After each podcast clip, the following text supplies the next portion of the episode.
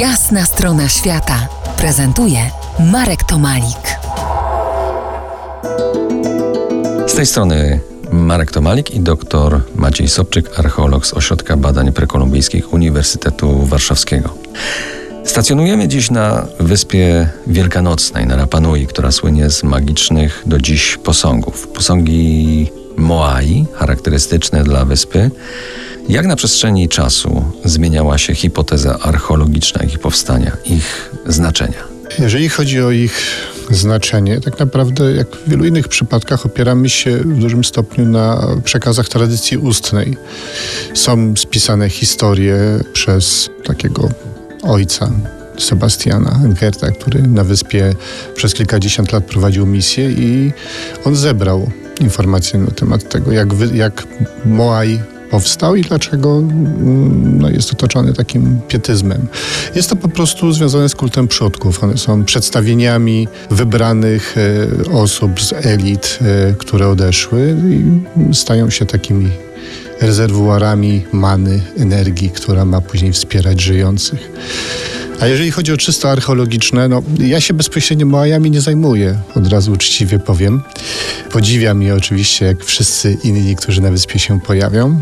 W większym stopniu, myślę, archeologia próbuje rozwikłać zagadki związane z ich transportem, z powodem tej kolejności obróbki, że w zasadzie gotowa figura wychodziła z kamieniołomu.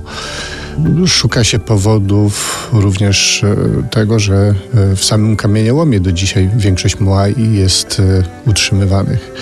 To znaczy, że one nigdy nie opuściły kamieniołomu, może tak będzie precyzyjniej.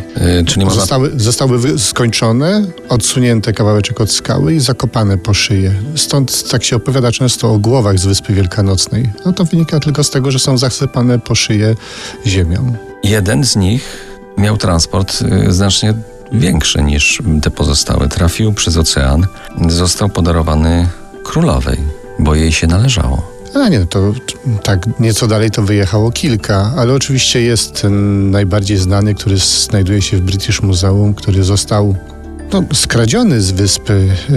Yy, to było działanie ówczesnego kapłana który chciał przeciąć ostatnie elementy kultu lokalnego, który na, pogańskiego, który na wyspie funkcjonował i wskazał Brytyjczykom y, z okrętu Topaz, y, żeby zabrali właśnie tego Moaja.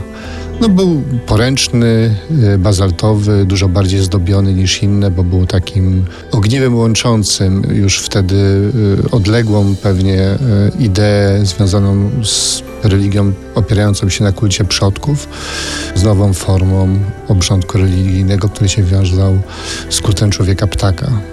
Za kilkanaście minut zejdziemy do jaskini Wyspy Wielkanocnej. Zostańcie z nami po jasnej stronie świata. To jest jasna strona świata w RMS Classic.